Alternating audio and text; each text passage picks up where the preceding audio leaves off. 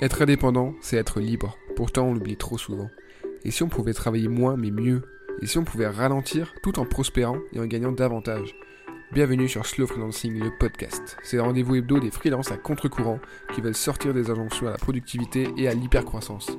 Si toi aussi tu souhaites construire une activité pérenne, en phase avec ta vie idéale et qui te permet de profiter au maximum de chaque journée, alors il est peut-être temps de passer au slow. Travailler plus pour gagner plus, c'est démodé. Travaillons moins sans gagner moins. Chaque semaine, j'alterne entre épisodes solo et épisodes avec invité pour te parler concrètement du slow freelancing. Le meilleur moyen de soutenir ce mouvement et ce podcast, c'est de t'abonner, de mettre 5 étoiles sur ton app de podcast et d'en parler à tes potes freelance. Allez, entrons dans le vif du sujet. Il y a un sujet dont j'ai pas encore beaucoup parlé, on va dire un sous-sujet du slow freelancing et du slow en général, c'est l'écologie. Pour moi, le slow, c'est écolo. C'est pas seulement pour moi d'ailleurs. Euh, les, faits jouent en ma faveur, sinon euh, je ne m'aventurerais pas sur ces terrains-là. C'est aussi pour ça que j'ai choisi ce mode de travail et ce mode de vie en général. Alors pour celles et ceux qui me connaissent un peu, je suis quelqu'un d'assez engagé. Avant d'avoir ce podcast, j'avais un autre podcast qui s'appelle, qui s'appelait, hmm, parce que je l'ai arrêté, euh, le point résistance écologique, point avec un G à la fin. Et dans ce podcast-là, le but c'était d'expliquer, de décrypter, de faire de la pédagogie, de la sensibilisation sur les sujets climatiques, écologiques, le vivant, euh, les solutions face à la crise, etc. Ça fait vraiment longtemps que je m'intéresse beaucoup à ce sujet-là. Euh, aussi bien au niveau perso, donc j'ai fait pas mal d'efforts, euh, j'ai fait ma part comme on dit. Euh, ces dernières années, je me suis mis à, vraiment essayer de réduire mon impact carbone au maximum. J'ai arrêté de prendre l'avion. après, je ne dis pas que je le prendrai peut-être un jour, mais en tout cas, j'ai pas pris l'avion depuis quelques années. Je suis devenu végétarien. J'achète très peu de vêtements et quand j'en achète, j'essaye d'acheter des marques responsables, engagées, etc. Et made in France si possible. Euh, pareil, à tous les niveaux de ma vie, j'essaie vraiment d'avoir euh, un impact minimum. Euh, je suis un grand partisan du train, par exemple. J'essaie de limiter la voiture au maximum, vraiment, quand j'ai pas d'autre option. Et aussi au niveau collectif, c'est-à-dire que j'ai l'habitude de faire des manifs, de signer des pétitions, de communiquer sur des sujets de lutte écologique et environnementale, entre autres. donc voilà, et pareil dans le vote aussi, j'essaie d'agir politiquement en accord avec mes valeurs et mes convictions. Tout ça pour dire que je suis quelqu'un d'engagé et que je ne voyais pas comment allier cet engagement avec mon activité pro. Alors au départ, je me suis dit que j'allais devenir bah, freelance à impact, c'est-à-dire faire comme beaucoup de freelance et ne travailler qu'avec des marques hyper engagées euh, à impact social, environnemental. Alors, c'est un peu ce que je fais. Hein. Au final, la plupart de mes clients, je les choisis vraiment minutieusement. Euh, j'ai l'opportunité, on va dire, euh, de n'avoir que des demandes entrantes. Je prospecte pas, je cherche pas de clients. Euh, c'est mes clients qui m'approchent, mes prospects qui m'approchent. Et du coup, je choisis en fonction, évidemment, de la boîte, de l'impact du projet, du feeling, du budget, etc. Et forcément, un projet qui, coche toutes les cases, mais qui n'est pas engagé, qui, n'est pas, qui ne fait pas avancer en tout cas le monde et l'humanité dans le bon sens, c'est-à-dire euh, quelque chose de vivable pour, euh, pour demain, euh, je ne vais pas vouloir travailler dessus. J'ai ce, luxe-là, j'ai conscience que tout le monde peut pas forcément, tous les freelances ne peuvent pas forcément choisir leurs clients sur la base de leur impact. Moi, je peux, donc je le fais, évidemment. Et je me suis dit que c'était pas suffisant. Et c'est pour ça que j'avais créé le podcast d'avant. Et le slow freelancing, il y a un lien. Il y a clairement un lien. On m'a déjà posé la question plusieurs fois. Est-ce que euh, le slow freelancing a un lien avec euh, le podcast d'avant? Est-ce que le slow freelancing euh, est engagé? Est-ce que c'est écolo de par nature? Et la réponse est clairement oui. Clairement parce que justement, ce qui cause un peu la perte de l'humanité, de la planète, du vivant, c'est cette course au toujours plus, cette accélération, cette soif de, posséder toujours plus de, confort matériel, de se déplacer toujours plus vite, toujours plus loin, euh, d'avoir toujours plus vite euh, chez soi, la bouffe, euh, les, commandes, un peu tout n'importe quoi. et du coup, le slow, alors en opposition avec justement cette, course à, toujours plus, le but c'est de ralentir. Et forcément, dans une société où on nous, bourre le crâne depuis qu'on est petit, avec la croissance économique, avec le progrès, le fameux progrès, comme s'il n'y avait pas d'autre voie que le progrès. Euh, surtout que le progrès, ça a pas mal évolué. Hein. On parle du progrès technique aujourd'hui. Euh, le dernier iPhone, c'est pas du progrès technique. C'est un petit confort, euh, c'est un petit luxe pour les privilégiés. et j'en fais clairement partie. Hein. J'ai toujours le dernier iPhone. mais c'est pas ça le progrès technique. Le progrès technique, c'est des innovations qui font vraiment avancer l'humanité.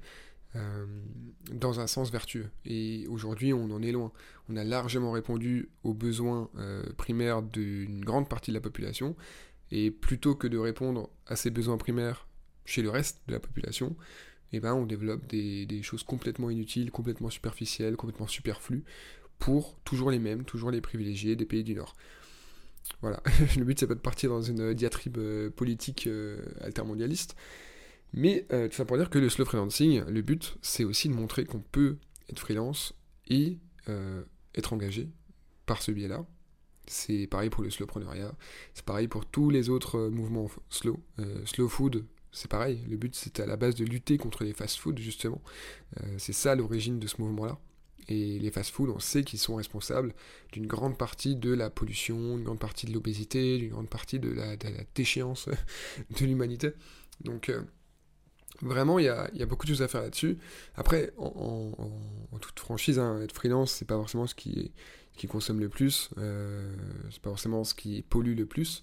C'est beaucoup plus grave, entre guillemets, d'être, euh, par exemple, euh, CEO d'une grosse boîte, euh, d'être, d'être entrepreneur qui voyage à bout du monde en avion tous les deux mois, etc., qui enchaîne resto sur resto. Mais même en tant que freelance, le slow permet d'avoir une empreinte carbone moindre, parce qu'on peut travailler de chez soi, parce qu'on travaille moins. Travailler moins, c'est polluer moins, pour plein de raisons. Déjà parce que on va, alors il y a l'aspect numérique, on va consommer moins de contenu sur Internet, on va, produire moins de contenu sur Internet, on va moins se déplacer aussi, euh, on va peut-être moins enchaîner les rendez-vous à droite à gauche, euh, et on va aussi avoir plus de temps justement à consacrer à des causes euh, écolo, par exemple. C'est-à-dire que on dit souvent que l'écologie c'est un truc de déjà de bourge, dans le sens où il faut avoir l'argent pour pouvoir se permettre de faire des choix euh, au niveau de, ce qu'on mange, au niveau de comment on se déplace, au niveau de ce qu'on fait aussi euh, quotidiennement. Euh, c'est un truc de bobo, on dit souvent. Et c'est vrai, c'est vrai que quand la priorité c'est de remplir le frigo et de nourrir les gosses, c'est pas de sauver la planète, etc.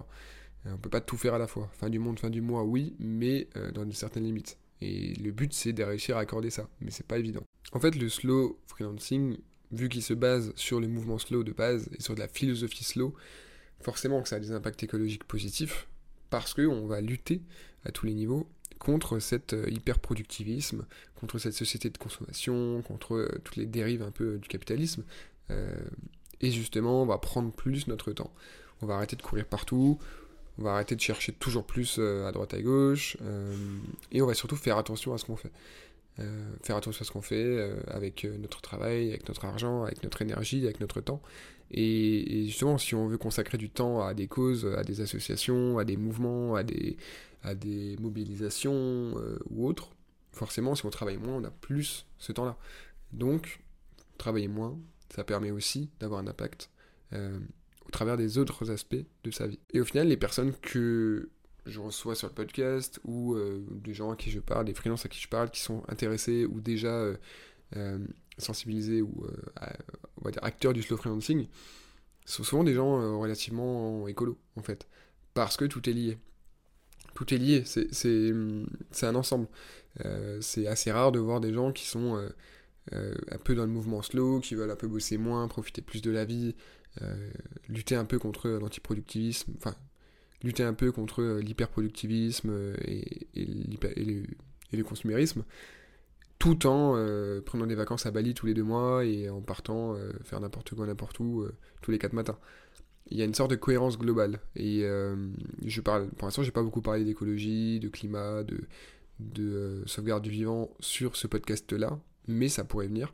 Le but, c'est pas d'en faire un point résistance écologique 2.0, pas du tout, mais de montrer qu'il y a des liens qui sont forts. Euh, je me souviens que Émilie Gros en parlait dans un épisode euh, qui est sorti il n'y a pas très longtemps, donc tu peux aller écouter ça si ça t'intéresse. Mais en tout cas, il y a vraiment beaucoup de choses à faire à ce niveau-là. Euh, et justement, c'est aussi un autre moyen de faire ma part, ce podcast. même si le sujet principal n'est pas l'écologie, n'est pas la lutte contre le changement climatique, participer au slow, et le, démocratiser, montrer que c'est possible et euh, aider les gens justement à, ralentir, c'est aussi un moyen pour moi de euh, d'agir justement.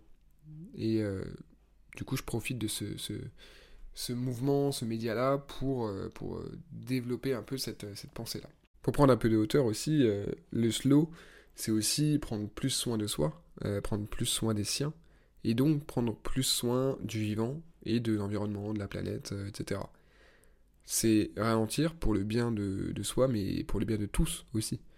Et souvent, quand on est à l'inverse du slow, quand on est un peu dans, la fast life, euh, et qu'on bosse beaucoup, on est partout, à droite à gauche, on, fait plein de choses, et on ne prend pas de temps pour soi et pour, euh, lever le pied, c'est là qu'on pollue le plus, parce qu'on se pose moins de questions, c'est là aussi qu'on se perd un peu soi-même, et c'est là qu'on oublie qu'on est tous connectés les uns aux autres, qu'on est connectés euh, à la nature, même si je pense pas qu'il y ait la nature et nous, on est la nature.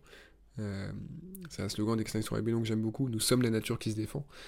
Euh, donc euh, voilà, le slow c'est intéressant je trouve parce que ça permet justement de se reconnecter un peu à ce qui nous entoure et euh, reprendre contact un peu avec le, réel tout simplement. Parce que en toute franchise, en toute transparence, je, suis freelance, je suis copywriter, on fait des trucs super, machin, mais en soi on sauve pas le monde. On n'est pas, on n'est pas des, les héros de demain, personne ne se rappellera de nous dans 100 ans. Donc il n'y a, pas d'enjeu énorme euh, on n'est pas, des super-héros. Par contre, si on peut faire notre part à côté, et essayer d'avoir un impact le plus faible possible, c'est quand même du bonus.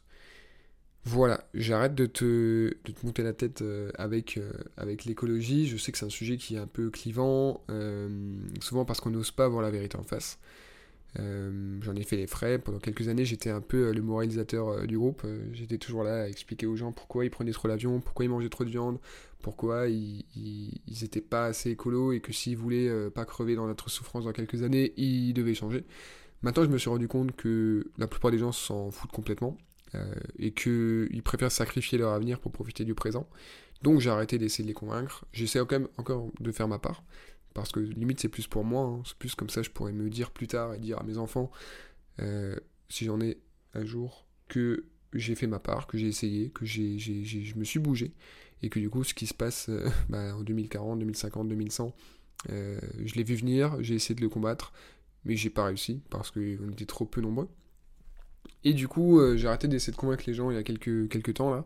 C'est aussi pour ça que j'ai arrêté l'autre podcast, hein. c'est parce que je voyais bien que oui, ça convainc les convaincus et ça, ça fait bouger le sujet, le débat, euh, mais bon, je pense que c'est un peu pas peine perdue, mais je pense qu'aujourd'hui il faut se, concentrer sur euh, s'adapter euh, à la catastrophe qui arrive et au monde de demain, plutôt que d'essayer de l'éviter, parce que essayer de l'éviter c'est mort.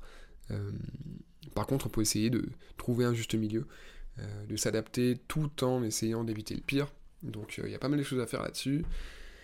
Le slow freelancing est pour moi clairement un moyen d'agir à son échelle. Euh, en coupant le superflu, bah, par exemple avec Mathieu Ozada, on en parlait aussi hein, dans l'épisode sur le minimalisme.